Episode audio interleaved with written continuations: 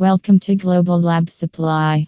Today we have come up with a new topic, a preface to working and application of laboratory autoclave. The concept of the autoclave is not something new to anyone who has been faced with working with laboratory-based research. However, the autoclave's purpose is not just to sterilize equipment, but also to quickly and effectively contain any type of bacteria or other contamination. Autoclaves are widely used across laboratories and research institutes to sterilize liquids, solids, and other lab instruments. In addition, most autoclaves are used for handling, storing, and sterilizing laboratory chemicals. However, to make the best use of a laboratory autoclave, you first need to understand some basics about its working and application. What is a laboratory autoclave?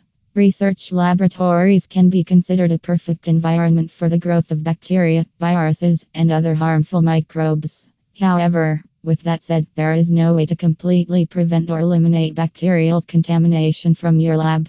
This is where the autoclave comes into play to sterilize whatever needs to be cleaned up.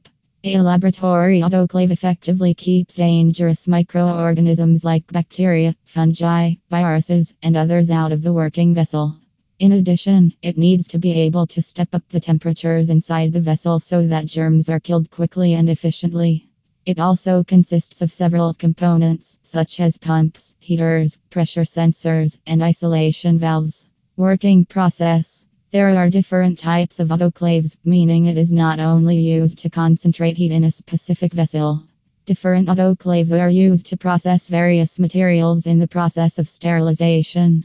These types of autoclaves include rotary, pneumatic, and steam autoclaves. The working process in every autoclave is quite similar. First, the equipment is placed inside the chamber and heated up to 140 degrees Fahrenheit, 60 degrees Celsius, for 10 minutes for every 1,000 pounds, 500 kg, of air pressure on the autoclave's valve. The temperature should be maintained at this level for 15 minutes after the cycle has ended. After the cycle is finished, the equipment in the chamber is cooled to room temperature. Then, it will be ready for use. Get more information: https://www.globallabsupply.com/